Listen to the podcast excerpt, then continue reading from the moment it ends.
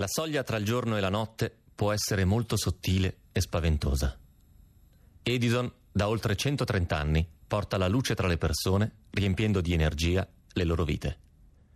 Ora vi invita all'ascolto di buio. Quindi, per i prossimi tre minuti, alzate il volume e spegnete la luce. La mia parte preferita dei romanzi sono i ringraziamenti, soprattutto quelli americani. A volte li vado a sbirciare subito, a costo di rovinarmi la sorpresa. Ecco, questa storia è finita. È arrivato il momento dei saluti e dei ringraziamenti.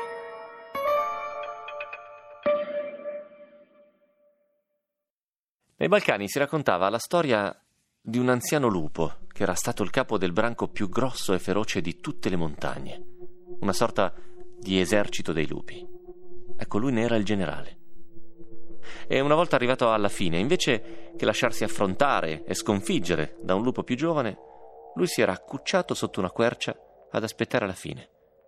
E gli altri lo avevano lasciato in pace. Ho sempre pensato che quella fosse una fine buona e dignitosa. Semplicemente aspettare. Ecco, ho deciso di fare allo stesso modo. Entro nel mio laboratorio segreto, mi siedo su una poltrona comoda, metto su un po' di musica e aspetto la fine. Ed eccoci ai ringraziamenti finali. Partiamo con il grande protagonista di questa storia, mio padre. Per quanto l'ho detestato e per quanto gli sono simile, è a lui che va il primo pensiero. Senza di lui la vita sarebbe stata più facile, ma anche più complicata. E poi mia mamma, che non è mai riuscita a difendermi, ma almeno mi ha consolato, insegnandomi la debolezza. Un grazie va al traditore per cui sono arrivato qui, il mio compagno di mille battaglie. Spero almeno che abbia ricevuto una promozione in cambio. Grazie al mio topolino meccanico, che mi ha regalato una scintilla Grazie all'amico dall'altra parte del muro, che mi ha ricordato che ero un carnefice e non una vittima. Ringrazio tutti i fantasmi del mio passato, che mi hanno fatto compagnia in questa oscurità.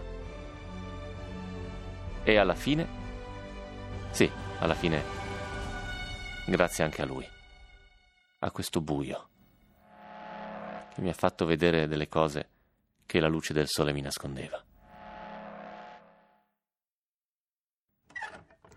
Che cos'è? La porta.